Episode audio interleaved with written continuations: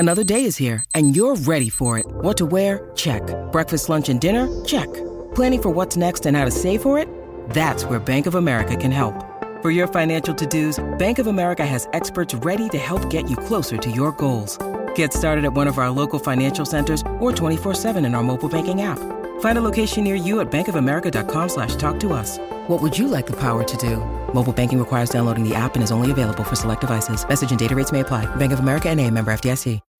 When you need mealtime inspiration, it's worth shopping Kroger, where you'll find over thirty thousand mouthwatering choices that excite your inner foodie. And no matter what tasty choice you make, you'll enjoy our everyday low prices, plus extra ways to save, like digital coupons worth over six hundred dollars each week. You can also save up to one dollar off per gallon at the pump with fuel points. More savings and more inspiring flavors make shopping Kroger worth it every time. Kroger, fresh for everyone. Fuel restrictions apply.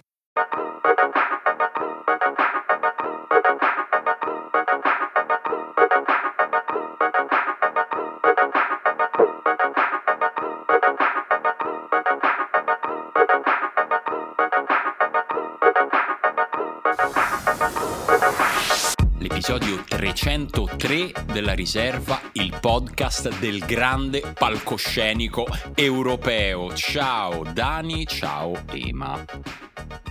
Ciao, eh, abbiamo dei problemi tecnici, ho sentito della serva, il podcast eccetera eccetera, quindi abbiamo cambiato nome oppure erano i problemi tecnici? Po- del podcast Servi dei Servi dei Servi.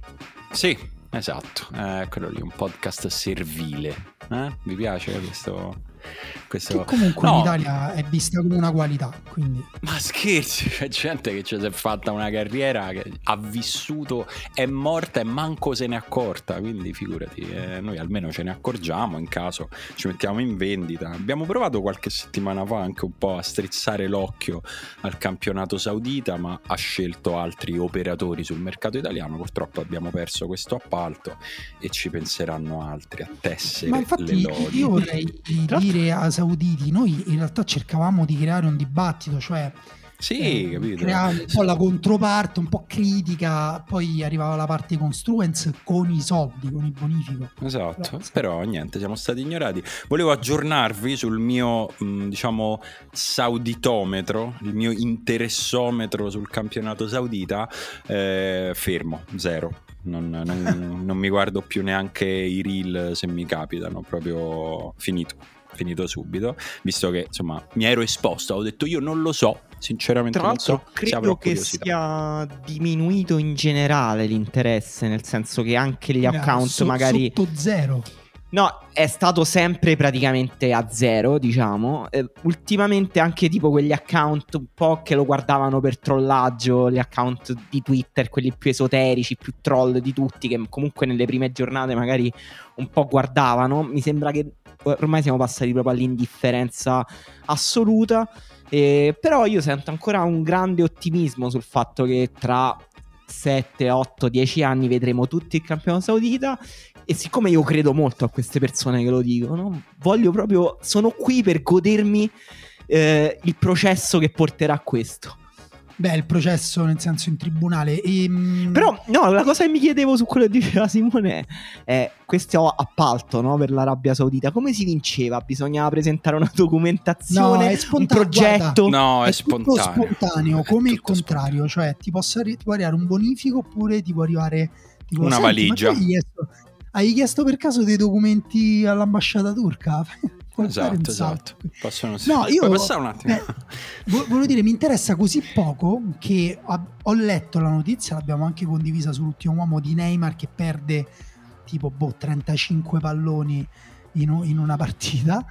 E credo solito... fosse falsa, tra l'altro, la notizia abbiamo diffuso perché... era, era però ti posso dire sì. Era così bella che secondo me per una volta è anche giusto non verificarle, cioè abbiamo ma bisogno poi, infatti, di alcune notizie. Esatto, il punto è proprio quello, è che io di solito me ne sarei andata a vedere quelle palle perse, cioè avrei detto no, me la devo troppo vedere questa prestazione disastrosa, invece no, manco l'interesse negativo genera su di me come aveva fatto Ronaldo i primi tempi.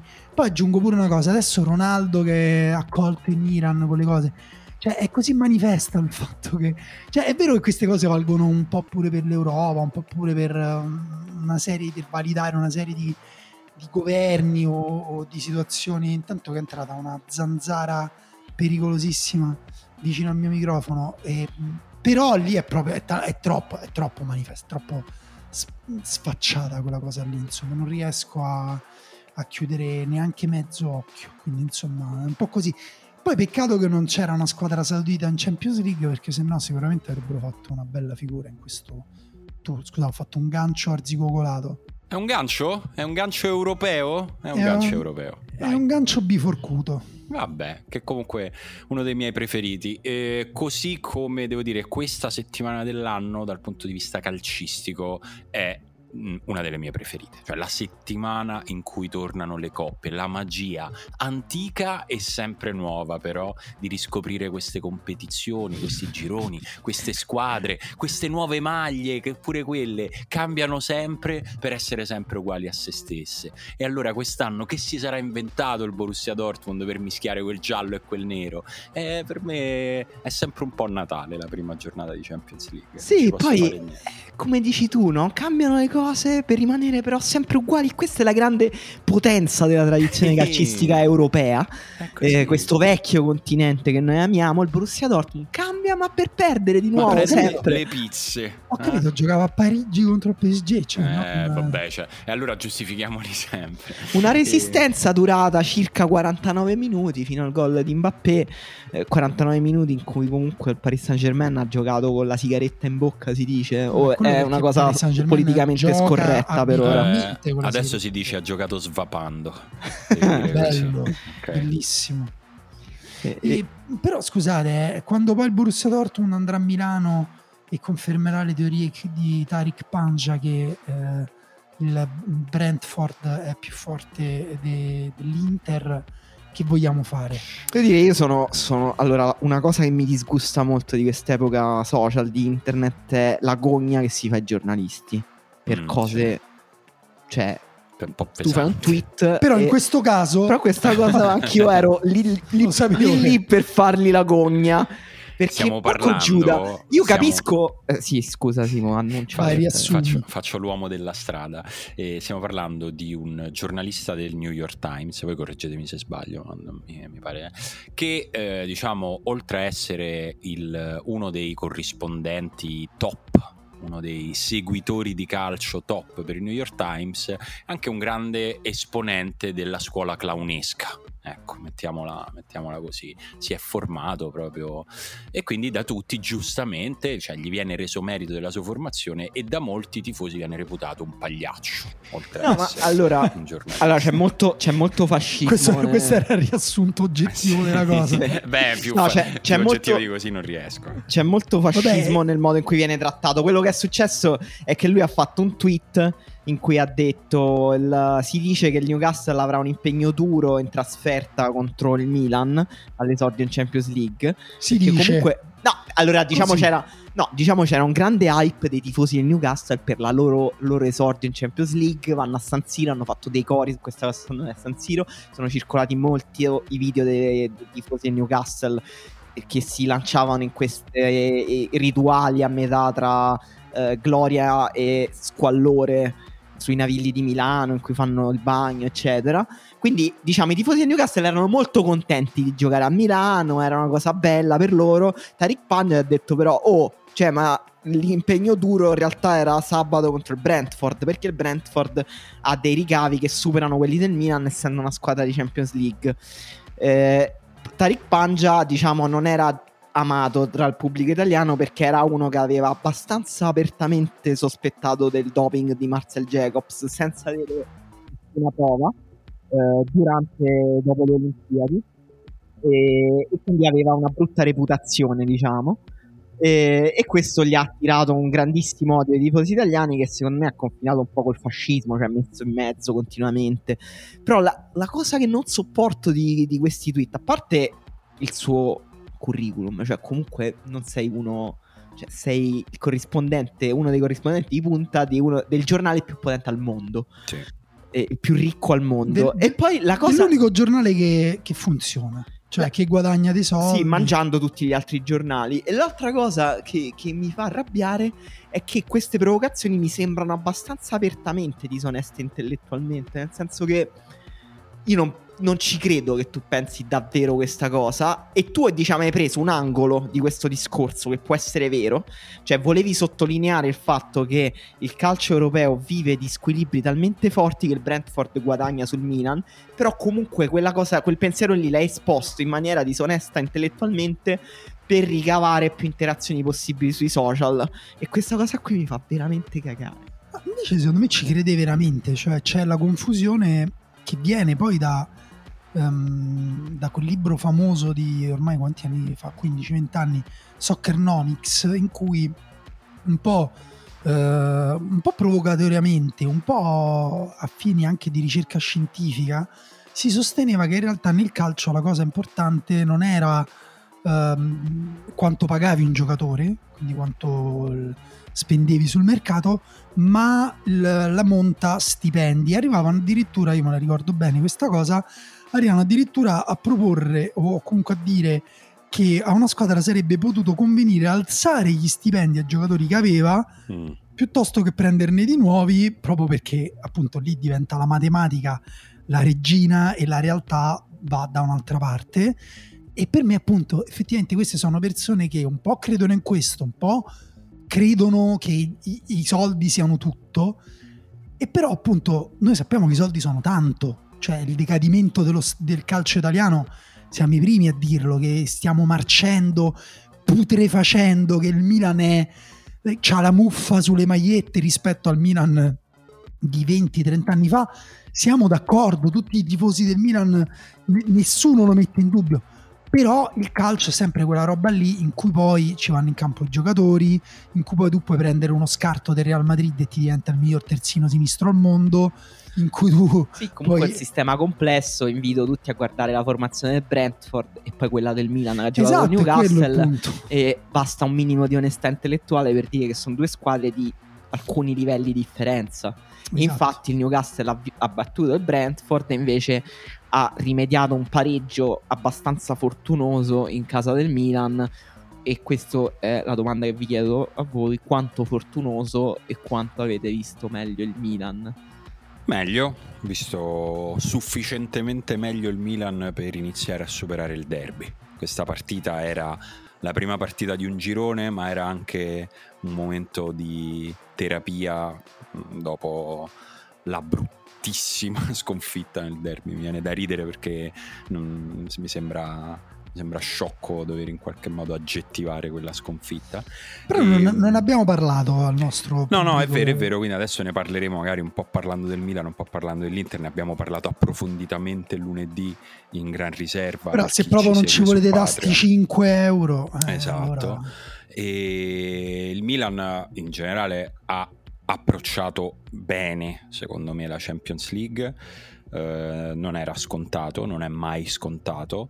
uh, Newcastle un po' deludente, mi aspettavo un pochino meglio dal, dal Newcastle, anche se in realtà mi aspettavo un pochino meglio dal Newcastle che ha chiuso la scorsa stagione. Quello che ha iniziato questa stagione più o meno è questa roba qui, quindi uh, va bene anche quello, va bene anche incontrare il Newcastle in un momento nel quale magari è meno brillante rispetto a quello uh, che potrà far vedere nel resto della stagione, ma insomma non è colpa di nessuno se i calendari si incastrano bene. Pure su questo un po' esasperati i punti di vista, eh. Cioè comunque il Newcastle eh, livello alto, sì, anche tattico, anche sì, livello sì, tattico alto. Io ho letto troppe no, dichiarazioni vabbè. di catenaccio. No, no, al tempo no, stesso vabbè, scusate, insomma. Livello alto, ma al tempo stesso l'anno scorso che loro abbiano tra virgolette overperformato era, cioè, era un tema. Mm. Cioè, poi hanno alzato il loro livello l'anno scorso, però che un minimo vada a scendere e si normalizzi in qualche punto è, è evidente. Io quest'anno non sono così sicuro che il Newcastle arrivi tra le prime quattro. No, io sono premier. abbastanza sicuro che non ci arriverà quest'anno mm. fra le prime quattro. Però, insomma, se l'è, se l'è guadagnato l'anno scorso e quest'anno se la gioca, poi secondo me giocherà anche meglio di così. E cioè, eh, esiste anche per gli altri, non esiste solo per le squadre italiane il prezzo da pagare quando non giochi una competizione da tantissimi anni. Eh, per il Newcastle era così, per tanti giocatori era la prima partita in Champions League a San Siro, che è uno stadio al quale noi siamo abituati, ma eh, che n- non è così per chi non ci ha mai giocato. È uno stadio mitico, è comunque uno stadio pieno, era uno stadio caldo, quindi secondo me un po' di effetto eh, lo ha scontato il Newcastle come squadra, lo ha scontato un po' anche Tonali, e è viva, eh, è viva che le persone siano persone anche mentre sono professionisti, eh, e in generale per me il Milan ne esce più bene che no, con delle, insomma, delle criticità che un pochino si, si, si ripresentano, si ripresenteranno. Eh, ci serviva tanto Taremi? Ci serviva tanto Taremi, per quello ci abbiamo provato fino alla fine, per quello non volevamo Jovic. Noi vecchi cuori rossoneri. Esatto, eh, Taremi al Milan serviva tanto, eh, questo si sapeva anche prima di vedere le partite eh, che abbiamo visto fino adesso.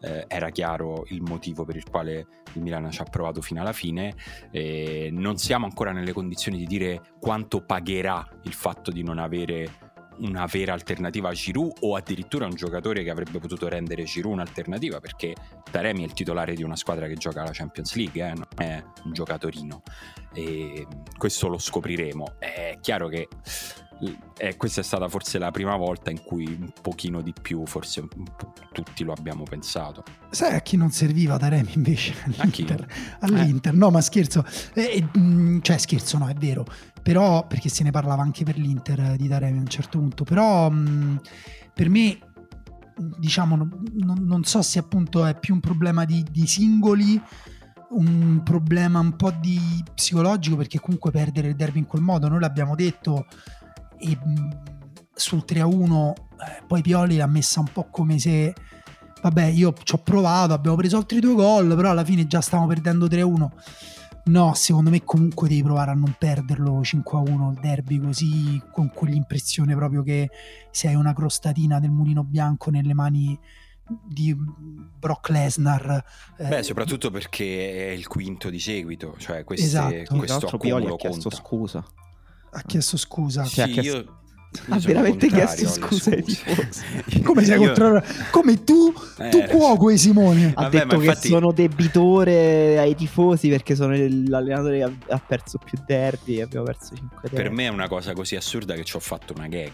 Però, eh, per, per me no, cioè, nel, nel calcio nessuno deve mai chiedere scusa. Allora niente. Chiedi scusa a noi perché hai fatto questo. No, è vero. Sì. No, è be- guarda, le scuse lasciano un tempo che trovano, però la formazione poi che si è presentata in campo con Newcastle è comunque una formazione che ti fa capire che um, un po' di odore eh, sgradevole che viene dalle, da, da, dalla zona posteriore dei pantaloni inizia ad esserci, c'è cioè un po' di paura, scusate ho fatto questa metafora brutta, no, e, perché appunto fuori Renders, dentro Pobega, um, Chukwueze, lui dice Chukwueze per vincere eh, i duelli con un avversario che aveva un passo eh, diverso, l'avversario era Burn.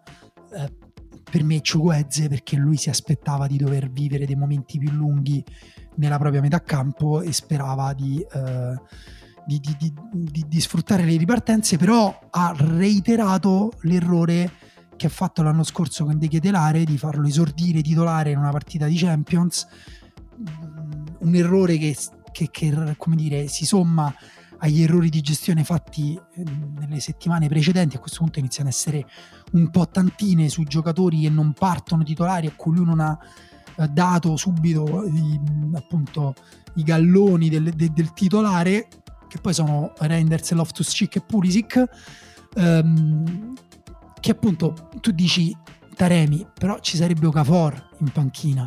Sì, certo. E, eh, però non... c'era Okafor c'era già quando provavano a prendere Taremi, cioè nel senso, quindi evidentemente pensavano eh, che non gli bastasse. Poi eh, adesso capito, se però, hai quello cioè, devi fare con quello, sono d'accordo. Cioè Okafor tra l'altro è arrivato, eh, pare che fosse sulla lista di Pioli, c'è cioè il gol bello che ha segnato eh, proprio contro il Milan.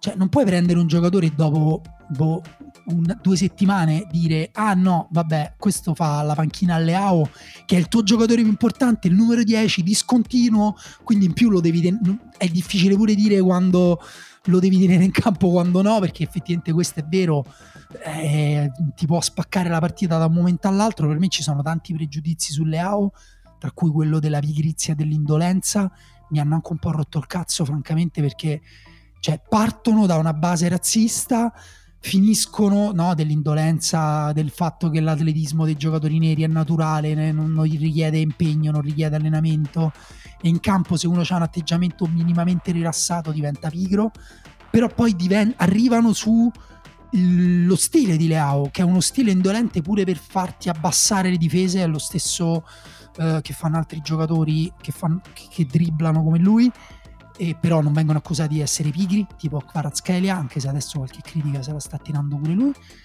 e che poi segna da sei mesi eh, vabbè, e che fa il giro e arriva appunto però poi a, a, a confondere totalmente, secondo me, le idee su un giocatore che adesso è comunque, riesce ad essere devastante anche quando gioca male, come contro però Newcastle. A me lui non mi è piaciuto, cioè nel senso, diciamo, tra di noi che lo sappiamo che non siamo razzisti, che non siamo eh, ce lo possiamo pure, cioè nel senso, io mi sento di poterlo dire che a me non mi è piaciuto per niente come lui ha approcciato questa partita, ma non tanto per la supposta pigrizia che non esiste in un atleta di elite che gioca la prima partita dell'anno di Champions League, ma proprio anche per la brutta comunicazione che ha avuto con i suoi compagni dai primissimi minuti. Eh, pensava molto a rimproverare i suoi compagni per come veniva servito piuttosto che cercare di farsi servire meglio, che è una cosa che lui non ha, che non fa parte. Mi ha colpito perché non c'è, cioè se l'avesse fatto Barella avrei detto ok, questo è il modo di Barella di essere Barella, cioè no, è un pacchetto completo, se vuoi un giocatore furioso eh, ti becchi pure che rompe le palle ai compagni, sta bene ai compagni, ormai sta bene a tutti. eh, Leao questa cosa non ce l'ha, non è quel giocatore, e, e quello per me era un primo campanello del fatto che non fosse completamente in serata, che capita a tutti, e, e poi diciamo c'è quell'azione che è diventata meme prima ancora che, che, che l'arbitro fischiasse la fine di quell'azione, c'erano già i meme, che un pochino ha sigillato il fatto che non era serata, e, e può succedere. Sì, ma guarda, io ho detto ha giocato male, anche secondo me non ho notato quella cosa delle lamentele, anche se anche qui che ci possa essere del malumore in generale nello spogliatoio del Milan dopo che ha perso il derby cinque a uno ci può stare, e che anche che lui comunque appunto è rimasto, ha preso la dieci, si sente responsabilizzato, però eh, appunto non può fare tutto da solo e gli roda un pochino il culo, per me ci può pure stare, eh, che però lui ha provato diritto. Proprio a fare tutto da solo, cioè non deve, no. L'equivoco che non deve nascere in questo Milan con Leao iper responsabilizzato, che farebbe male sia a lui che al Milan, è che lo sbocco naturale delle difficoltà sia la deve risolvere da solo. No, però per me non è, non è ancora così, vedremo, magari è una tua intuizione per, per il futuro. No, no, non però, lo so, non lo so, dico meglio se non succede, non so se sta succedendo. Per me dopo quell'azione si è anche depresso, quindi eh, sì, certo. Ci sta, però ecco, anche per esempio vedere in quell'azione qualcosa tranne il fatto che ha provato in tutti i modi a segnare in un'azione complicata in cui il Newcastle ha anche difeso bene, con grande aggressività, e e lui è andato veramente molto vicino a crearsi da solo un gol, um, un gol difficile e, e che sarebbe stato pazzesco, e comunque però non è che ha fatto il colpo di tacco veramente alla Balotelli inutile, Balotelli dico nell'immaginario delle persone, eh, perché poi anche lì sarebbe da discutere, però um, cioè lui quando si trova a fare il tacco è perché la palla gliela sporca Tonali in rientro e lui è spalla alla porta e può tirare solo in quel modo banalmente. Però ecco, al di là di quell'azione c'è una grande severità sui singoli giocatori del Milan, c'è una grande severità anche su Pioli a questo punto. Io ho visto un Milan un po' appunto un po' impaurito, che comunque ha un livello all'altezza del Newcastle, forse anche un pochino di più, in maniera naturale, senza grande sforzo superiore. Quindi buone notizie, brutte notizie, perché però comunque pure appunto lo, lo stato psicologico del Milan secondo me non è, cioè è una squadra che non si è ripresa da quel derby, però appunto potevamo sì, però non hai fatto danni, non hai fatto danni nella prima giornata, va, va bene. In generale è un po' il mood di tutte le squadre italiane in questa prima giornata, anche davanti a vari livelli di spavento, poi nessuno ha fatto danni, nessuno ha perso, che era insomma la, il primo obiettivo da evitare per la prima giornata, e il, il premio non aver perso va ovviamente alla Lazio per il modo incredibile, spettacolare nel quale, nel quale non lo ha fatto. Eh, vorrei dire una cosa con grande sincerità che ieri ho detto a un mio amico laziale, ho detto, è stata così bella la cosa che è successa che non ho rosicato. senso che un romanista, no, già un pochino vedi la Champions giocata a Roma e la Roma non c'è, un po' ti fa male, cioè a me mi manca che la mia squadra giochi la Champions, quindi vedere la Champions all'Olimpico senza, senza la mia squadra mi dispiaceva. Poi insomma vedi la, la squadra che la squadra con la quale giochi i derby della tua vita che riaggancia una partita così, ne puoi uscire un pochino e dici certo stasera un po' ho rosicato, e invece è così incredibile, cioè fa parte proprio delle due o tre cose più incredibili del calcio, il gol del portiere all'ultimo minuto che veramente te la guardi e dici ammazza che bello, però beato, beato lui, però beato lui, un, un lui che Sem- sembrava non aver ben- benissimo capito, cioè, a me la faccia di Provedel per tutto quello che abbiamo potuto vedere dalla tivù, no? Dal momento successivo al gol a quello successivo anche al fischio della fine da parte dell'arbitro, era, non so, sembrava de- distaccato, eh, mi-, mi ha fatto molto ridere l'atteggiamento di Provedel dopo, dopo la partita, eh, dopo il gol. Provedel che aveva già fatto una grande partita già solo facendo il suo lavoro con paio di parate, diciamo, da Provedel dell'anno scorso, da quello che era stato per larghi tratti il miglior portiere della Serie A, e che poi ha fatto quella cosa che ha fatto pure lì nascere i meme. Adesso bisogna solo vedere se Immobile sa parare, la Lazio ha risolto i suoi problemi. E, però insomma anche per la Lazio va bene come inizio, ecco, al, al di là della parte epica, cioè pareggiare con l'Atletico Madrid va, va bene, va benissimo. Sì, sì, è stata una giornata di Champions per le italiane in cui è stato importante non perdere, tranne il Napoli appunto che ha vinto, poi ne parliamo, e anche per l'Inter ha vinto, ma non sembra il Napoli abbia vinto, è vero, verissimo. E, mh, per l'Inter secondo me è stato super importante non aver perso questa partita in cui ha giocato peggio dell'avversario, però e... ha rischiato di vincerla. Eh, vabbè sì, perché comunque c'è anche lì una, una differenza qualitativa grande, e invece la differenza qualitativa secondo me c'era un po' tra Lazio e Atletico, nel senso che l'Atletico non ha fatto una grande partita, però alla fine la stava vincendo, eh, alla fine aveva costruito secondo me pure di più della Lazio, e, e Provedel ha avuto quel miracolo pazzesco che ha fatto a venti minuti dalla fine su Lino, parata di faccia quando esce a balanga. Sì, cioè la para, la para alla fine con le mani, eh, no, perché alza benissimo le braccia, però sì, gli va sotto con la faccia con un coraggio incredibile, incredibile, che, incredibile. Che, cioè, che le, stai letteralmente pensare. Andando in faccia a un treno che arriva con i fari accesi. Sì, tra l'altro è un'azione in cui c'è Lino che se la prende comodissima, fa un brutto stop, però la palla lì si alza e a quel punto dice mo tiro una bomba so e, spacco tutto. E Provedel gli va proprio addosso con la faccia e ti fa capire pure quanto è da pazzo il ruolo del portiere,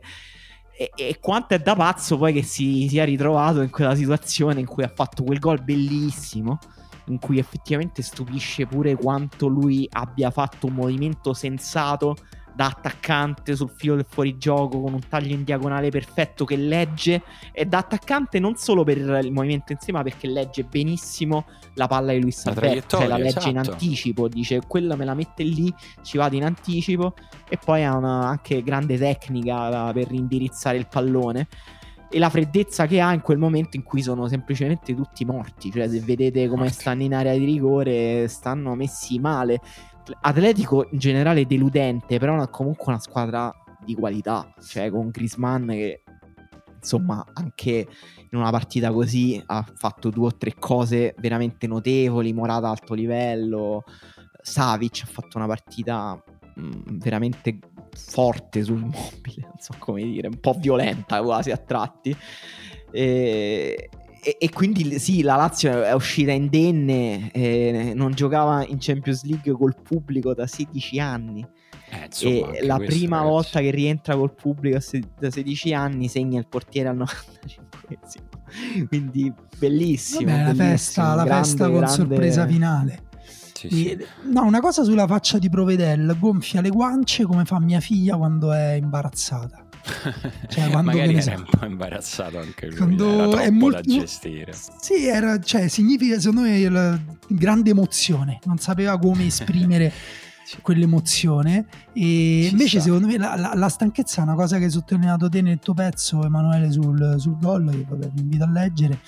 E, mh, il giocatore dell'Atletico, che non ricordo più chi è, che non riesce a spazzare la palla in fallo laterale, Hermoso, e, Hermoso, e la controlla Cataldi, che poi la passa Luis Alberto, Luis Alberto crossa, perché non, appunto, quello vuole spazzare in fallo laterale, però tira troppo piano. Però tornando un attimo eh, sul derby, quindi sull'Inter, perché appunto eh, per me, cioè, Milan e Inter hanno mostrato lo stesso limite, che forse è anche dovuto eh, al, al fatto che hanno giocato un derby comunque, anche se lo perdi cinque a uno, il derby l'hai giocato con i nervi tesi, hai consumato tanto, hai speso tanto.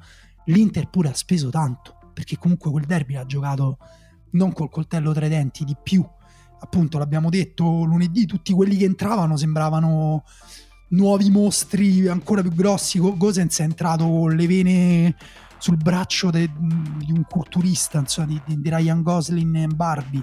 E, um, e invece appunto con la Real Sociedad l'Inter sembrava scarica.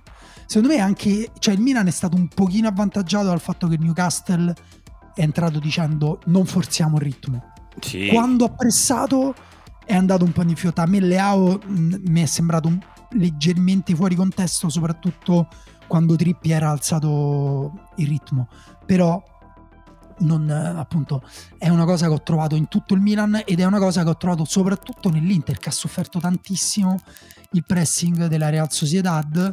Proprio la velocità che dava la Real Sociedad dal gioco, a un certo punto in telecronaca eh, su, io sto guardando su Prime, hanno, mh, hanno detto l'Inter un po' di fretta nei passaggi, ma la fretta gliela metteva la Sociedad col pressing. Il gol Bastoni fa una cosa un po' incomprensibile, perché fa un controllo fortunoso, riesce a girarsi, ha spazio, lui ha ovviamente il piede della visione, anziché sbarazzarsi della palla, non ho neanche ben capito perché l'ha portata proprio in bocca nell'imbuto che gli aveva preparato la Sociedad.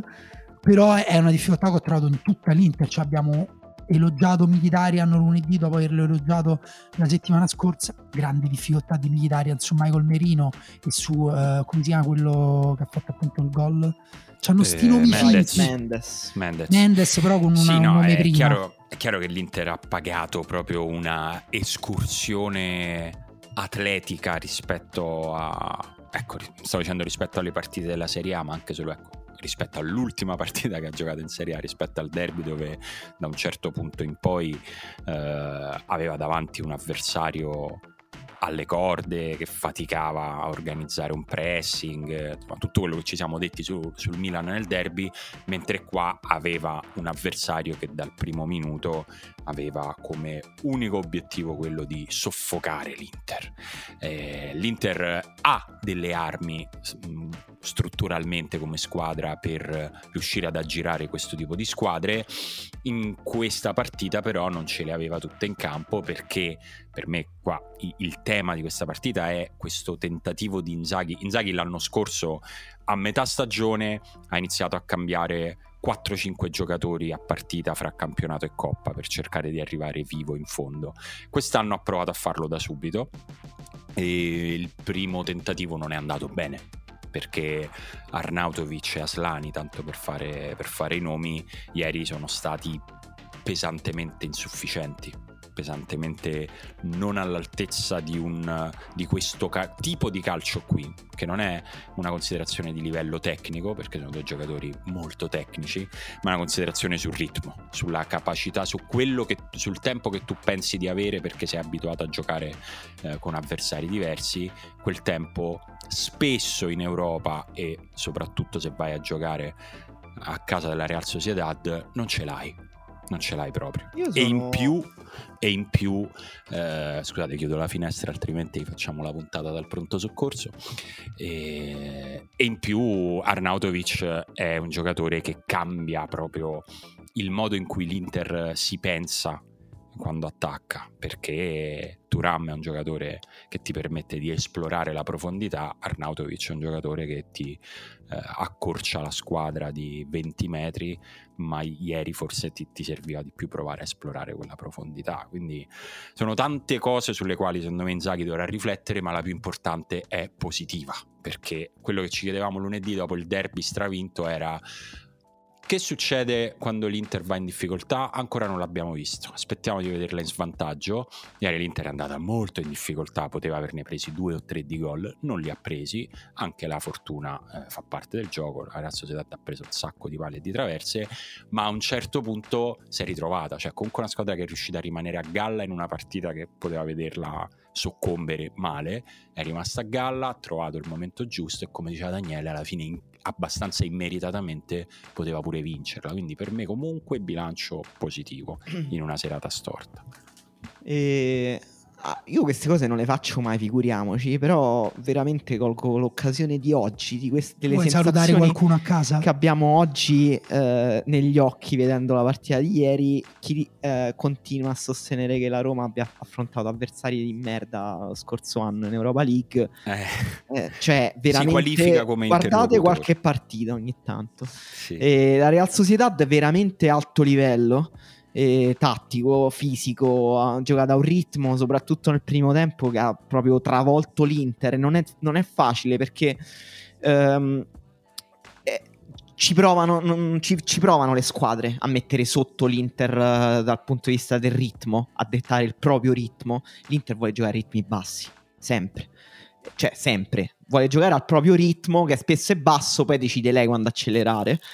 E la Real Sociedad non gli ha dato proprio questa possibilità ieri, eh, poi piano piano è venuta fuori la qualità eh, col pallone dell'Inter, la capacità pure di girare intorno a questa intensità della Real Sociedad. Eh, su Arnautovic e Aslani, eh, su Arnautovic c'è la questione un po' che loro volevano un giocatore che avesse delle caratteristiche simili a Dzeko da prendere in Serie A. Effettivamente Arnautovic è quello che ci si avvicinava di più, però è, è vero che rispetto a, a Thuram perdi tantissimo come capacità proprio di attaccare eh, in maniera più versatile. E Aslani ne ha parlato molto bene Inzaghi prima della partita, ha dimostrato di eh, volerci puntare comunque, che rispetto all'anno scorso comunque è una differenza, perché l'anno scorso non giocava mai Aslani e, e quindi non lo giudicherei poi da una partita in cui comunque era molto difficile giocare, perché la squadra avversaria ha avuto un livello molto alto e in quel ruolo lì soprattutto, cioè davanti alla difesa. E, è, è chiaro che è un giocatore... Su Aslani va, va pesato il fatto che ha giocato veramente poco tra i professionisti, cioè ha proprio poche presenze tra i professionisti mm. e forse avrebbe, gli avrebbe fatto comodo l'anno scorso fare un anno in prestito invece che fare un anno in panchina. Però l'Inter ha scelto questo percorso qui in cui Aslani poteva crescere dentro l'Inter, nel livello dell'Inter, e quindi aspettiamo per vedere se questa strategia funziona. Però sono d'accordo con Simone che poi questo in realtà è un punto positivo dell'Inter, perché era una partita che comunque stava andando, si era messa male, l'avversario era eh, di alto livello, con individualità anche che stavano, la stavano mettendo in difficoltà, cioè i duelli individuali che l'Inter riesce più o meno a vincere sempre non stava riuscendo a vincerli, e alla fine essere usciti con un punto e effettivamente col rischio di vincerla sono segnali positivi. Mm, per, allora una cosa interessante secondo me è che quando è uscita Aslani, che vabbè era ammonito, tra l'altro è stato ammonito credo intorno a Alla, tra il decimo minuto e il quarto d'ora, ha alzato gli occhi al cielo. Secondo me dentro di lui è passato il pensiero: mi cambia ora, con la paura di Inzaghi dei cartellini gialli, ha detto oddio ecco ha giocato venti minuti.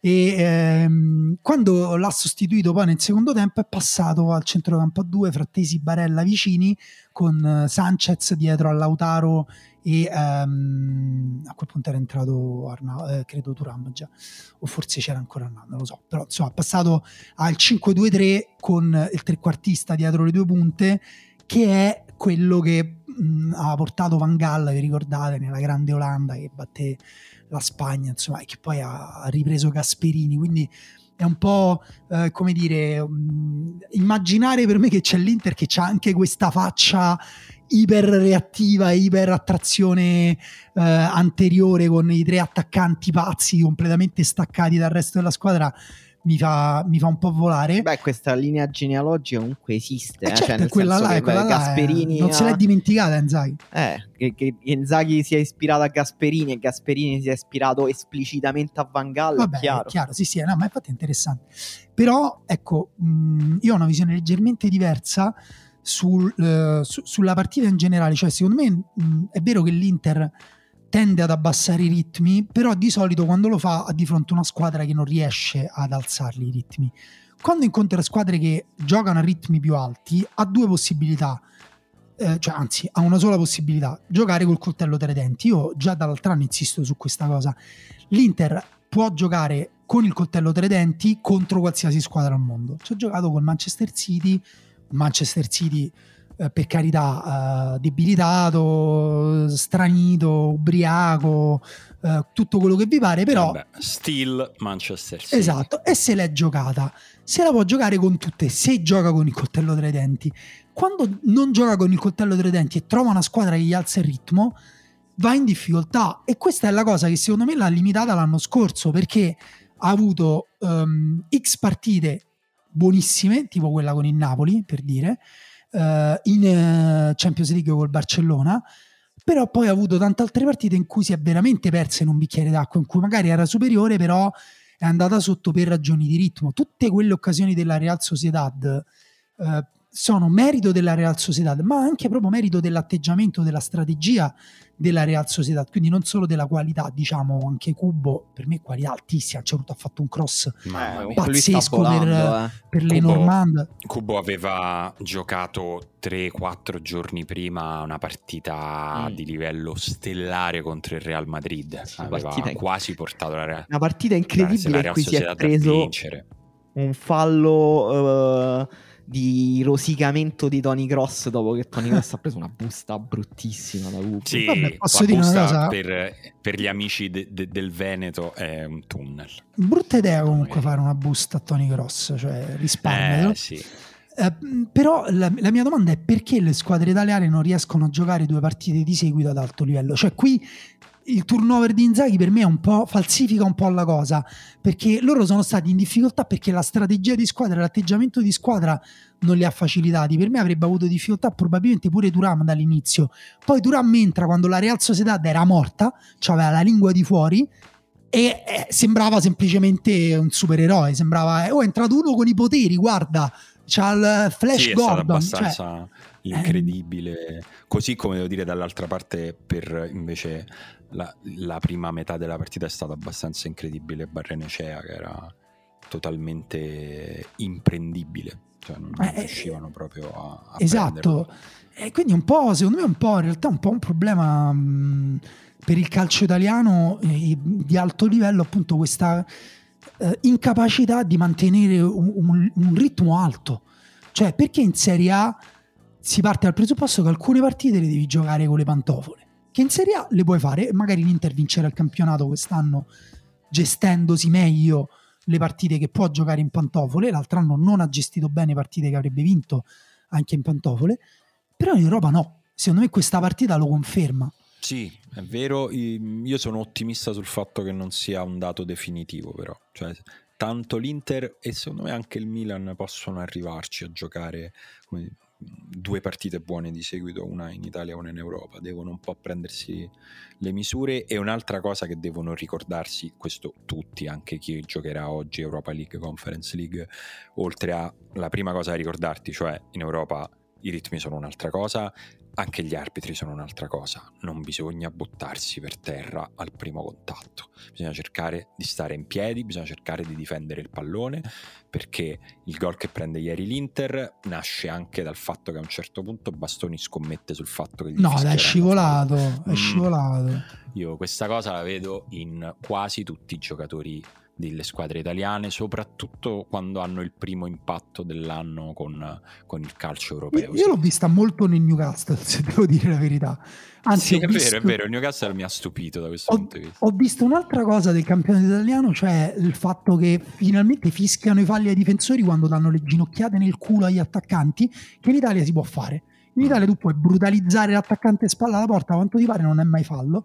In Europa dicono fallo, c'è la palla, la vedi la palla sta dietro il giocatore, però tu non puoi trapassarlo con le parti appuntite del tuo corpo per prendere la palla. Invece scusate, domanda secca, quanto fa schifo il Napoli e quanto dobbiamo aspettare prima di dire che Rudy Garcia deve eh, essere a sostituito? Non è dispiaciuto, posso dire presto, dico che è presto, dico che è giusto eh, è giusto preoccuparsi, eh, ma per me siamo ancora allo stesso livello di preoccupazione di quando è stato annunciato, cioè non, forse perché era già un pochino Eh, come dire rilevante quello, però per me per ora eh, ancora mi tengo il dubbio sul fatto che si possa sistemare la stagione, la stagione del Napoli. Chiaramente la partita di ieri è una partita brutta, perché come dicevi tu all'inizio è una vittoria che di buono si prende solo i tre punti, che comunque sono tanto, soprattutto eh, considerato il girone che dovrà affrontare il Napoli. Però che casino, che casino. Sì, sì, molto casino. Eh, no, non voglio fare il disco rotto, però il Braga è una squadra che, eh, scrivendo di Europa League, ovviamente seguo tantissimo, credo sia una delle squadre con record di partecipazioni. Eh, e, e comunque una squadra forte che mh, ha una filosofia di gioco che ormai è consolidata da un allenatore all'altro, ha sempre allenatori interessanti da più di dieci anni. È la squadra in cui è cresciuto Paolo Fonseca, per esempio, e oggi Arthur, eh, Arthur Jorge è un allenatore super interessante e ha giocatori comunque che eh, sono molto coerenti con quei principi là, eh, e soprattutto che sono rimasti. Il Braga è una squadra che vende tanto, eh, per esempio Galeno, che è stato secondo me uno dei due tre migliori giocatori di questo turno di Champions, giocatore che viene dal Braga, che è stato venduto l'anno scorso, eh, quest'anno ha tenuto ha tenuto sì, al Musrati, anche, anche la capacità del Porto di sostituire i loro giocatori migliori. Eh, loro prendono il campionato portoghese, dove comunque, cioè, Galeno, che Galeno fosse forte lo sapevano pure i tavoli proprio. E è strano che solo una squadra portoghese sia andata a prenderlo, e, e come s- tutti sanno, per esempio, che Al-Musrati è molto forte, Bruma è forte, Riccardo Horta è forte, Abel Ruiz è un giocatore, per esempio, che era stato accostato alla Roma eh, alla fine del mercato, un giocatore che in una squadra che vuole controllare la palla ci sta molto bene come attaccante, perché è super associativo, tecnico, si muove benissimo, spalla alla porta. Detto questo, tra l'altro, eh, una cosa che ha eh, fatto la, la, il Braga è, è prendere Pizzi, che è uno dei miei giocatori preferiti, è uno dei più sottovalutati degli ultimi dieci anni. Vero? Che ieri e... quasi pareggia, tra l'altro. È... Spacca un palo all'ultimo minuto.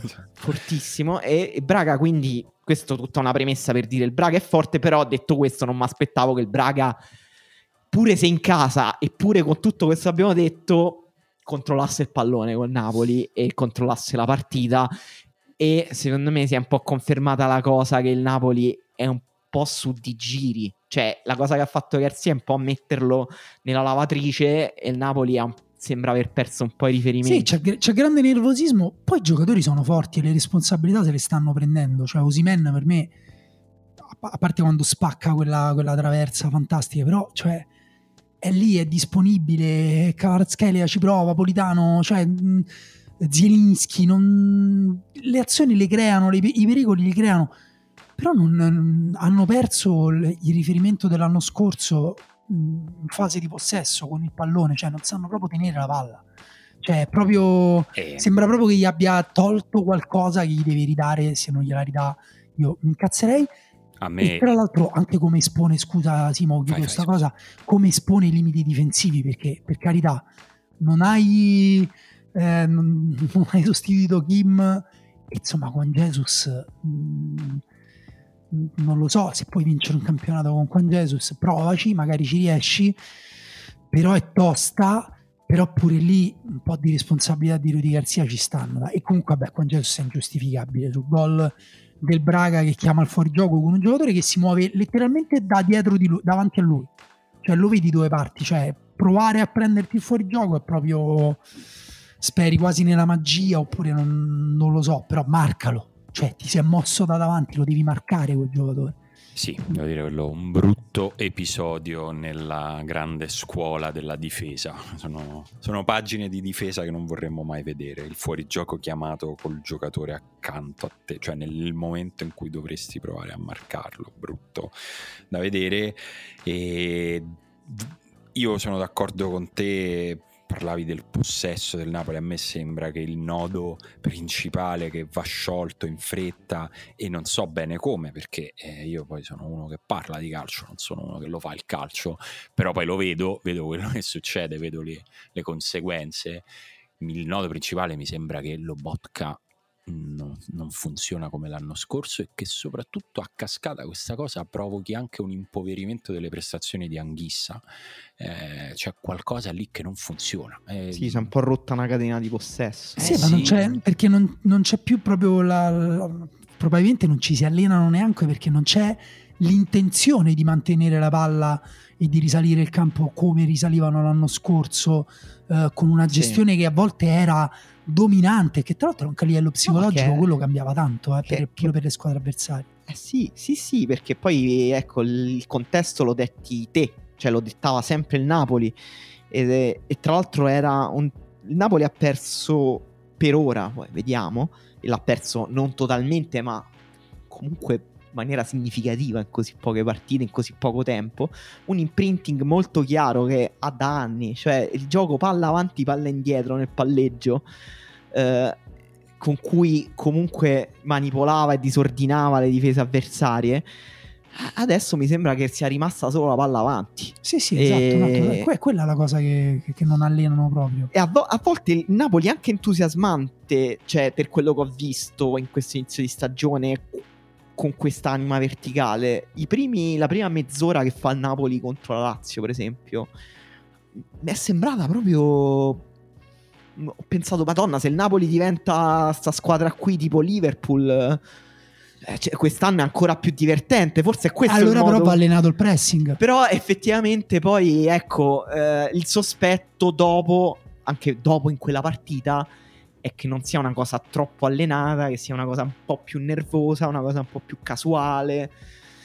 Ripeto, sono sensazioni, è presto, come diceva Simone prima, però ecco qualcosina che non va va segnalato, ecco, sì, perché la, il Braga che fa quasi il sessanta per cento di possesso palla col Napoli, no, non va bene. Braga, il Braga non va bene, non ma va bene. Non perché il possesso palla ci facciamo le pippette col possesso palla, ma perché il Napoli no, è una squadra che deve fare perché, possesso palla. E tra l'altro ti volevo dare una notizia, magari non lo sapevi, però l'ha scritto l'altro giorno Vocalelli sulla Gazzetta, quindi basta, da adesso in poi, cioè lui l'ha messo nero su bianco, adesso lo sappiamo tutti, il possesso palla non serve a nulla, okay. Cioè, non si vince col possesso. Noi pensavamo di sì. Prendo, aspetta, sto cercando sì, scrivilo, scrivilo. Il libretto delle cose importanti. Sì. Aspetta, eccolo. No, perché qua. Poi questa è una cosa che non eh, l'ha mai detta nessuno, qua. Quindi no, l'ha no. riconosciuto ad Alessandro Vocalelli. Me lo scrivo con la penna perché ho paura che con la matita si cancelli. Ha riconosciuto che per primo ha detto che il possesso palla è un dato statistico che non serve a niente, è una curiosità. Ti può okay. sapere quanti, quanti pelati ci sono in campo per squadra uguale e... E io non ci ho mai pensato a questa cosa, quindi adesso no no vabbè, ma infatti guarda, devo scritto... cambiare un po' tutto il nostro modo di ragionare sulle piano partite piano. Non sarà facile, piano piano ci ridisponiamo. Ehm, una cosa che va detta a discolpa di Garcia è che eh, non è colpa sua se sta giocando. Ieri eh, Napoli ha giocato una partita di Champions con la coppia di centrali che l'anno scorso era la coppia di riserve dei, dei centrali, perché eh, praticamente tutta la partita l'hanno giocata Ostigaard e Juan Jesus e questo di questo insomma eh, gli va riconosciuto a, a, a Garcia, che non è per niente la stessa cosa. E sul gol poi però subito, si è visto vuoi, drammaticamente ieri finalmente abbiamo visto con Natale ad Amsterdam che uscirà questo Natale eh, eh, lì vabbè. Hanno messo i soldi di Kim no, non ieri, ieri finalmente abbiamo visto Nathan che ha finalmente esordito, e anche lì poi il discorso che sul quale io sto diventando noioso che facevo lunedì, cioè che le squadre, i giocatori si iniziano a vedere davvero dopo la prima sosta per, per le nazionali, perché il mercato chiude troppo tardi. eh, Nathan si, si sta inserendo in ritardo, vediamo che succede. Cioè, adè, ieri è iniziato direi ufficialmente l'inserimento di Nathan, l'abbiamo visto qualche minuto in campo, vediamo se lo vedremo in campionato e vediamo se e quanto ci metterà a eh, contribuire a tirare sul livello eh, almeno delle prestazioni individuali della difesa del Napoli, perché poi eh, conta anche quello, eh? Cioè, lo sappiamo, conta tutto, insomma ci abbiamo dedicato un podcast alla complessità di questo grande gioco, eh, conta, conta anche quello. Detto ciò, molto bene per il Napoli che alla fine questa partita sia andata così, perché nel girone si è visto a Madrid che l'Union Berlin sarà un avversario tosto per un'ipotetica corsa al secondo posto, che è quella imma- che immaginiamo. Con questo Leo Bonucci, ti credo. Ieri partita francamente commovente, la prima partita della storia dell'Union Berlin in Champions League a Madrid contro una squadra che fa parte di un coro dei tifo- di uno storico coro dei tifosi dell'Union. Eh, per quanto sembrava assurdo e incredibile come orizzonte quello di eh, giocare eh, come il Real Madrid, eh, faceva parte di un coro, e ieri le migliaia di tifosi del, dell'Union che erano radunate a Puerta del Sol hanno cantato questo coro a Madrid, tutti schierati dentro il striscione. Un momento, devo dire, notevole di tifo bello. E detto ciò, poi la partita c'era Bellingham. Detto ciò, c'era detto Bellingham. ciò, purtroppo c'era Bellingham. Però la partita poteva essere una partita, soprattutto perché la stagione dell'Union non è iniziata benissimo, eh, in cui il Real Madrid travolgeva eh, la squadra tedesca. E invece si è, intanto si è capito, mh, si è visto subito perché hanno preso Bonucci, che, che ieri eh, ha fatto una partita di livello eh, altissimo. Eppure perché do, dobbiamo essere un po', cioè perché eravamo così contenti che Bonucci avesse scelto l'Union sì. Berlin invece di fare una scelta triste di carriera. Questo è un bel fine carriera. Ammazza. Con la maglia dell'Union Berlin a fare una grande partita in Champions contro Real Madrid. Eh, magari sì, sì. magari gli fanno pure un po' di discorsi. Dico, no, no, però un sì, po' di cose. Magari sì, gli farà bene anche, anche dal punto di vista di formazione personale, me lo auguro. Eh, però una partita tosta, quasi tutta di difesa, ma l'unica partita possibile se è la tua prima partita in Champions League e vai a giocare a Madrid contro una squadra che comunque sta in forma, e ce l'aveva quasi fatta. E alla fine, secondo me, anche perché è uscito Bonucci, perché era proprio quelle situazioni in area nelle quali lui già la stessa partita ci aveva messo un gambone a levare una palla che era rimasta lì in mezzo, e una palla è rimasta lì in mezzo, un rimpallo, una culata, e Bellingham che in questo momento veramente se, se cade per terra cade sopra una banconata da cento euro. Quant'è che possiamo tranquillamente ammettere che è culo quello di Bellingham? Un pochino. Eh, ma basta, vogliamo smettere... ha segnato dieci gol al novantacinquesimo. Quando vogliamo smettere di parlare di calcio? Ah, se volete smettere di parlare di calcio, allora, sì, allora gli occhi la di fame di Bellingham, ha un talento generazionale come quello di Bellingham che mantiene fino al novantacinquesimo. Ma certo, il movimento. Ma dai, ma è ridicolo. Ma vaffanculo. Ieri l'ho proprio odiato. Ho proprio gridato contro la tivù, ho detto ma vaffanculo va. L'agilità, la tecnica con cui anticipa il suo compagno. No, seriamente, no, una cosa che mi è venuta in mente più seria è che sai chi è, qual è il giocatore che fa, c'aveva questo tipo di gol, cioè che segnava spesso al novanta, cioè nei minuti di recupero? Milinkovic-Savic. Niente, è un giocatore che no, no, sono diversissimi ovviamente, però è quel centrocampista tecnico che in area di rigore ha una presenza pazzesca, e nei rimpalli, ne, nelle palle sporche, nella anche qualità creativa di finalizzazione, no, ma il dinamismo anche, cioè mo, di, di tutto quanto sì, infatti, si muove Bellingham. È anche un dato atletico, starci eh. al novantacinquesimo vuol dire che ci stai, eh Eh, sta troppo in forma quella persona. Qual è la vostra squadra, come direbbero i francesi, chouchou di questa Champions League? Sapete cosa vuol dire no, chouchou? No. Beh, è molto carino perché puoi usarlo anche con eh, tua figlia, oppure in generale con le tue amanti o con i tuoi amanti, insomma, con i tuoi... Chouchou è il tuo preferito, quella che ti piace. Mon chouchou, tra l'altro, sono quelle, quei peluche a forma di scimmietta piccoli che si mettono il dito in bocca. Ah, ok. E quindi in generale dire a una persona sei il mio chouchou, mon chouchou significa sei il mio preferito, quello che coccoli è. Qual è la vostra squadra in questa Champions? Beh, la mia non la devo neanche dire, cioè sempre Union Berlin. Eh, no? Ragazzi, Andy. Cioè lì sono innamorato da quando siamo saliti in Bundesliga, figurati se li mollo adesso. Eh, a me dispiace perché insomma non è che stiamo parlando di una squadra appunto che è diametralmente opposta per spirito all'Union Berlin, ma Red Bull Salzburg ha troppi giocatori che mi piacciono e ieri, ieri mi dispiace ricordare a tutti che quello che eh, avevamo annunciato come fenomeno dieci anni fa, cioè Gluck, ha segnato un altro gol pazzesco, bellissimo. Sì, io mi volevo prendere la squadra peggiore di quella che hai detto te, cioè Red Bull Lipsia. Lipsia, esatto, la morte nera, la casa madre del male. Eh, Lo so, però pure lì è troppo figa, eh, cioè ragazzi. Xavi Simons sta troppo in forma, ha segnato Sesco che è entrato nel secondo tempo, c'è Openda, eh, altri giocatori. Cioè io per esempio sono un grande fan di Campbell, lo so che è strano, eh, però io mi stavo comprando la maglia in Slovenia, però costava ottanta euro, pensavo no, portare eh, la maglia. Scusa, in Slovenia potevo comprare quella di Sesco, finta ci sarà. No, no, eh, non esisteva ancora Sesco quando sono andato in ah, Slovenia. Okay. Potevo scegliere tra Ilicic e Campbell. Raum, cioè altro demone evocato prima di ogni partita da, a Salisburgo, cioè, e poi c'hanno una coppia di centrali francesi, Simakan, Loukeba, eh, che, che, che comunque un pochino spacca, e quindi insomma per me c'hanno troppe cose francamente e, eh, interessanti. Altre cose da segnalare in questo primo giro: l'Arsenal è tornato in Champions League, non lo vedevamo da un sacco di anni. Chissà tornato... con chi la farà la brutta figura in questa edizione. No, no, intanto c'è tornato bene, ha vinto quattro a zero, ah, primo bene. Credo con, se... contro la nostra squadra di calciotto. Eh, sì, più o meno sì. Eh, esordio di Bukayo Saka in Champions League. Mi fa sempre ridere quando ci sono questi giocatori che sono fortissimi e che però non hanno mai giocato in Champions League. E, insomma, si è tolto pure questa, questa soddisfazione. Tra l'altro, e... bel gol. Secondo me Bukayo Saka inizia ad essere un giocatore fuori dall'Inghilterra sottovalutato. In Inghilterra ovviamente ne parlano mm, come un potenziale sì, sì, pallone d'oro, ma secondo me è effettivamente un potenziale pallone d'oro.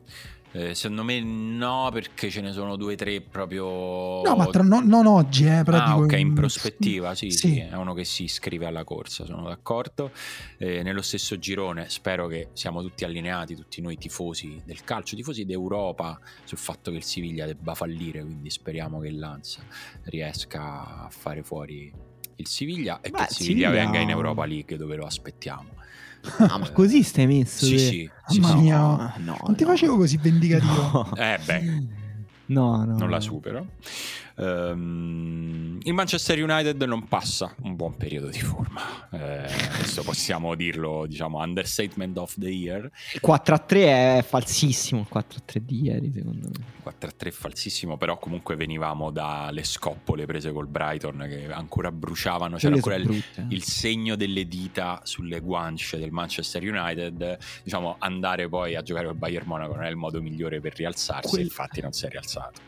Ma quello, quando ho visto quei gol presi dal Manchester United col Brighton, ho pensato, cioè ti fanno una squadra che spesso gioca male con le avversarie, ho pensato madonna, se ti favo il Manchester United forse mi stavo con la corda al collo a quest'ora, perché prendere quel tipo di gol in cui l'avversario ti, ti, fa, ti fa tutto quello che vuole lui, ti lega una sedia e ti stai, è, è tipo Funny Games. Sì sì, era un film no, di Tarantino. Invece vi posso chiedere se poi un po' dispiace per il momento che sta vivendo Nana, non solo per il gol preso sì. sotto la pancia come un bambino che sta imparando a fare il portiere, sì, ma in generale gli sta andando tutto storto. Molto, però cioè io comincio a, a pensare che quella squadra lì dovrebbero chiuderla, basta. Cioè sì. è colpa di quella squadra là, non è possibile che diventino tutti delle seghe quando giocano con quella maglia. Beh, comunque eh, allora questo è il primato che il Paris Saint Germain vuole tenere per sé, quindi vacci piano, al massimo si gareggia per, per il secondo occhio posto. Occhio che il Paris Saint Germain potrebbe aver svoltato l'angolo. Beh, finalmente ha preso un allenatore, questo aiuta. Dai, sì. ma cosa...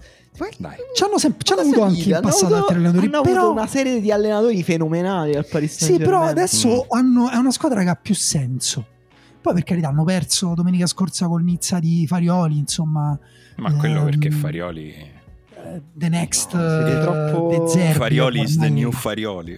Quindi... Sì, però mh, però per me appunto lo United si inserisce all'interno di un, di un momento che sta avviando lo United, che comunque anche lì vai, è difficile dirlo, però quanto potrà, potrà influenzare i singoli? Secondo me tanto, poi non voglio, sì, non voglio giustificare un'ana, no, no, no, no, però no, giochi in un club in cui due giocatori, due non giocano perché hanno eh, avuto de- delle denunce di, no, per stupro, un pazzesco.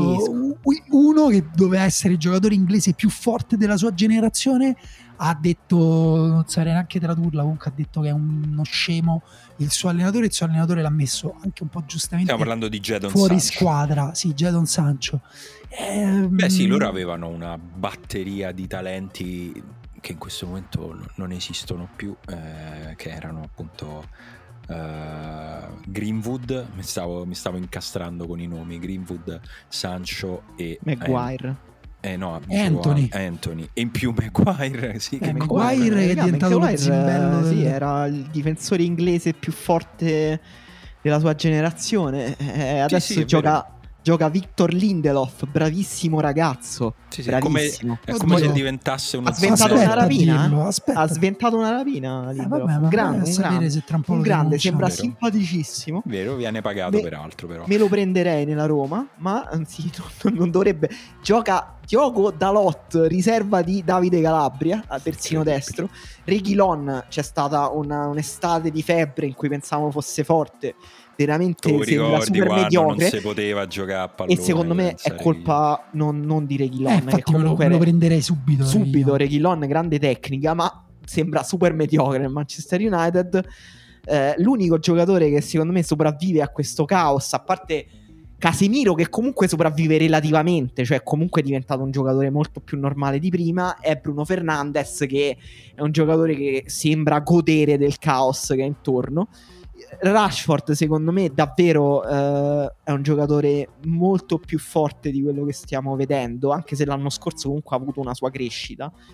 Eh, hanno altri giocatori secondo me molto forti, da giocatori molto forti eh, con un livello diciamo medio molto alto, che però non rubano l'occhio, tipo McTominay, a giocatori potenzialmente mezzi fenomenali tipo Garnacho. Secondo me Garnacho, eh, Garnacho è forte. Martial, giocatore perso per colpa del Manchester United.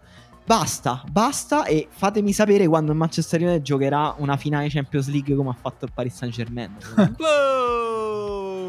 No, è vero, no, ma sul rendimento della squadra non c'è paragone. Io però, per me il Paris Saint Germain rimane ancora un, un antichia avanti nel, nell'essere un, uno spegnitore di talenti, anche se me, mentre ci stanno dentro poi riesce un pochino. Guarda, il Paris Saint Germain ha fatto un buon repulisti di chi effettivamente spegneva i talenti. Lo sai, è venuta fuori in un'intervista all'Equipe di Vitigna che eh, Messi aveva un bruttissimo rapporto con Messi, che lo trattava male. E in allenamento, dopo che gli fece un'entrata Vitigna, Messi gli disse: non solo sei una pippa, ma mi vuoi anche fare male. Eh, e, e, e adesso Messi è andato via e Vitigna sta giocando benissimo. Andatevi a vedere il gol di Hakimi, eh, perché Hakimi, cioè, ci siamo dimenticati che appunto di quel giocatore incredibile che ha preso Il, um, il Paris Saint Germain, che Hakimi, ci stiamo dimenticando di tutti i giocatori incredibili che ha preso, sottolineiamo tutte le loro uh, defiance, però poi c'hanno dei giocatori che da soli per me valgono il prezzo del, del biglietto, come si suol dire. Hakimi è un giocatore del quale un mio amico terzino destro eh, mi dice sempre, Uh, a me a un certo punto mi sono ricordato che nella vita esistono le categorie, quando mi hanno detto nel tuo ruolo gioca Hakimi ho detto grazie, arrivederci. Eh... però il tuo amico terzino destro è, è terzino destro, ci è arrivato a fare il terzino destro, ma è tante cose in più. Mio amico insomma. Terzino destro, sto parlando di Alessandro Florenzi, che fra l'altro ha giocato un grande secondo tempo contro il Newcastle, è stato uno dei migliori in campo e questo mi ha fatto sinceramente molto piacere, è stato molto bello da vedere. Ehm... Fatto, tuo amico uh, terzino destro che ha giocato anche nel P S G, quindi rispetto. Eh, in quel senso, in quel senso lui lo diceva quando, quando Hakimi ah, in quel periodo è arrivato al, Pari, al Paris Saint Germain. Ehm, su questa giornata di Champions, insomma stiamo andando in chiusura di... di questa puntata tutta eu- europea, volevo dire un'altra cosa ma me la sono dimenticata. Ah sì, che il Barcellona continua a mandare segnali, anche se in questo caso contro un'altra squadra, lì no, veramente contro la nostra noi squadra, noi calciotto, sì, sì, sì, P S V, prima era una cattiveria sul P S V, no, l'Anversa è una di quelle tre quattro squadre che ogni volta ci, ci ricorda i criteri con i quali però la UEFA qualifica, sì, sì, le squadre. Emanuele, dici un giocatore forte dell'Anversa, se non c'è inventalo. È che l'Enkamp e... è che il Camp era considerato forte quando stava al... nel giovanile dell'Ajax. Sinceramente è un po' che, che non lo vedo. E Toby Alderweireld. Toby Alderweireld veramente fenomeno. No, in realtà questo Mandela Keita sembra fortino. Vabbè, inventato. E... che... non esiste. Invece rispetto per Vincent Janssen. Chi comunque è? Giusto. Come... Janssen è quell'attaccante che a un certo punto comprò il Tottenham per una barca di soldi.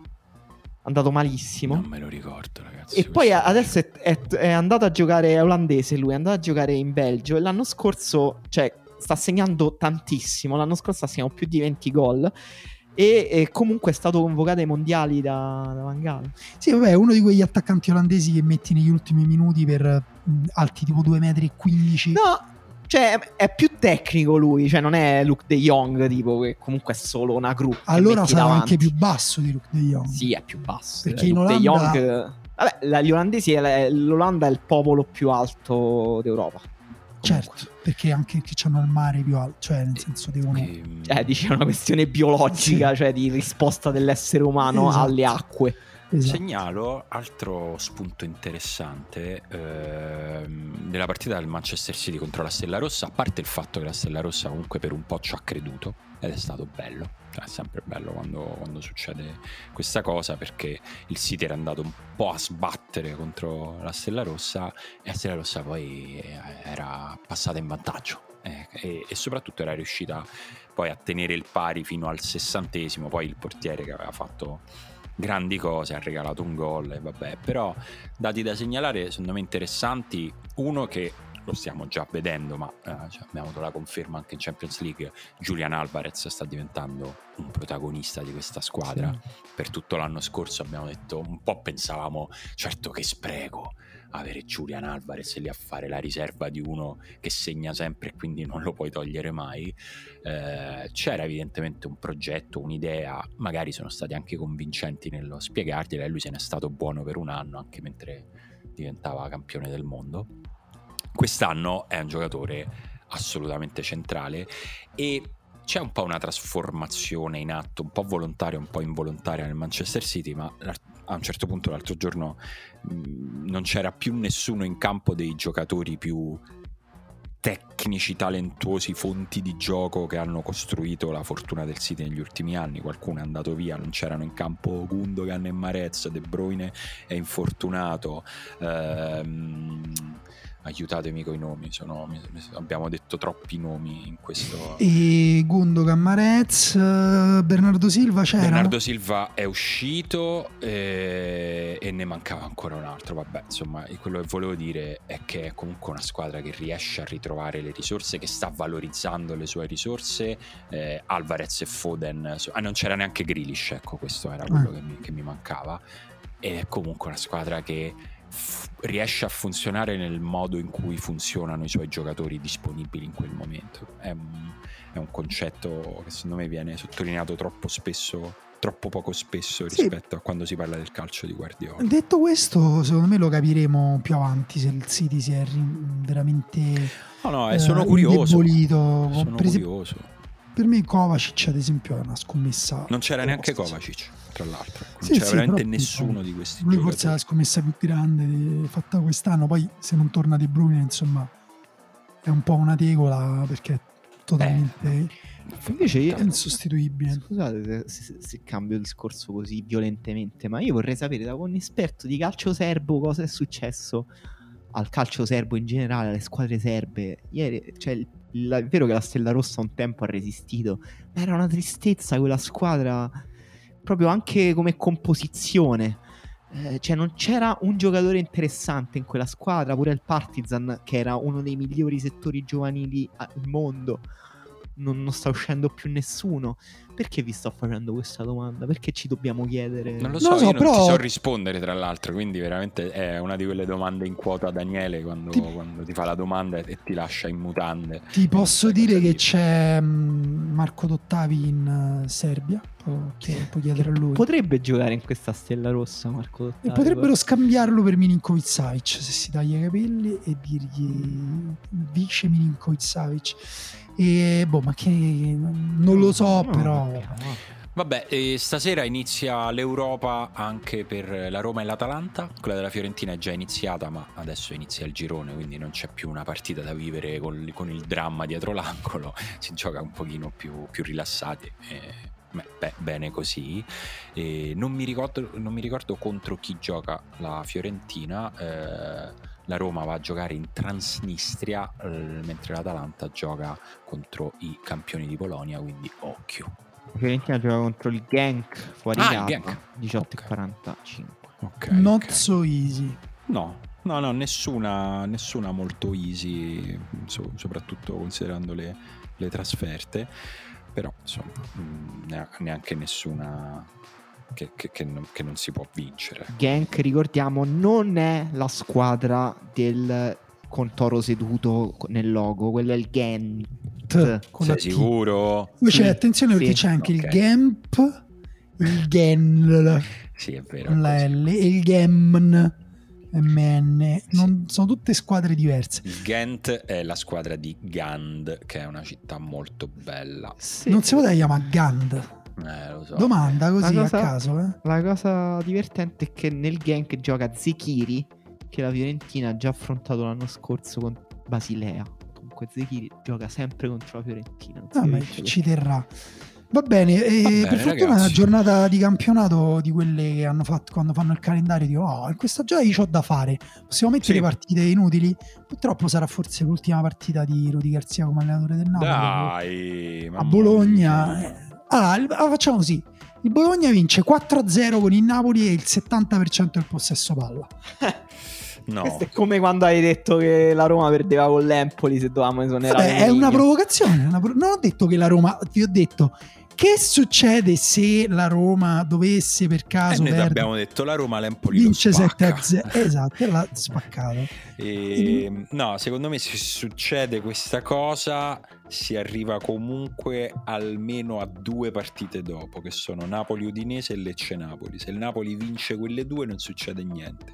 Se fa meno di sei punti in quelle due dopo aver perso quant'era col Bologna quattro a zero quattro a zero eh, e allora e allora diventa, diventa quindi mi state dicendo che la bussola va risettata su Napoli-Milan del ventinove ottobre? Sì, sì. Quando il Napoli sarà a quindici punti sì. di distanza. Dai, mamma mia. Bologna comunque partita dura, anche se durissimo. Un po' delusa la partita contro il Verona del Bologna, però mamma mia, comunque, non sai livello. Quanto mi ha deluso a me. Avevo... Vabbè, giocavano di lunedì, da... eh. E comunque grande Verona, rispetto per il Verona, no, perché quello è la squadra più in over performance della Serie A. Ho capito, però hai visto che quindi intensità, occhio. Intensità europea. No, veramente grande no, intensità. No, no, a parte gli scherzi, il Verona mi è sembrato me- messo meglio di, di squadre che oggi stanno. Cioè, no, le no, ultime cinque. Non sto scherzando, della... no, per no, me è stato molto più merito del Verona che demerito del Bologna. No, no, è vero che ha un livello, cioè ha mostrato un livello di, se- di gioco senza palla che è meglio di, e lo dico, le, le ultime cinque: Udinese, Sassuolo, Cagliari, Salernitana, Empoli. Però ecco, il Verona è comunque. Insomma, se la rischia, secondo me può essere comunque risucchiato. Ma certo che può essere comunque risucchiato. Comunque fermate qui, stop the count, perché il Lecce è in zona Champions, quindi per me, se vogliamo fermare qui il campionato, per me va bene. In realtà la Roma è dodicesima, no, non va bene, mi dispiace, non ce la faccio. Amici del Lecce voglio bene, ma non così bene.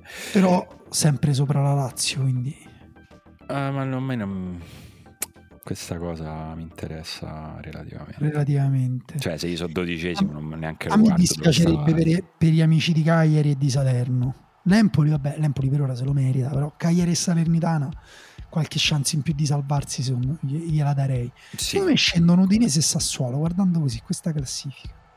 La classifica in questo momento? Beh, sì. Che stanno sopra appunto Cagliari no, e Salernitana. Sì, no, Io no l'Udinese no, il Sassuolo. Non può crederci. Sassuolo, vediamo. Il Sassuolo, il Sassuolo ha, diciamo, ha, ha troppo Berardi e Laurienté per salvarsi. Cioè, volevi dire troppo Boloca. Troppi giocatori. L'Udinese, secondo troppo me, ha fatto proprio di tutto per, per provarci sì. effettivamente a retrocedere.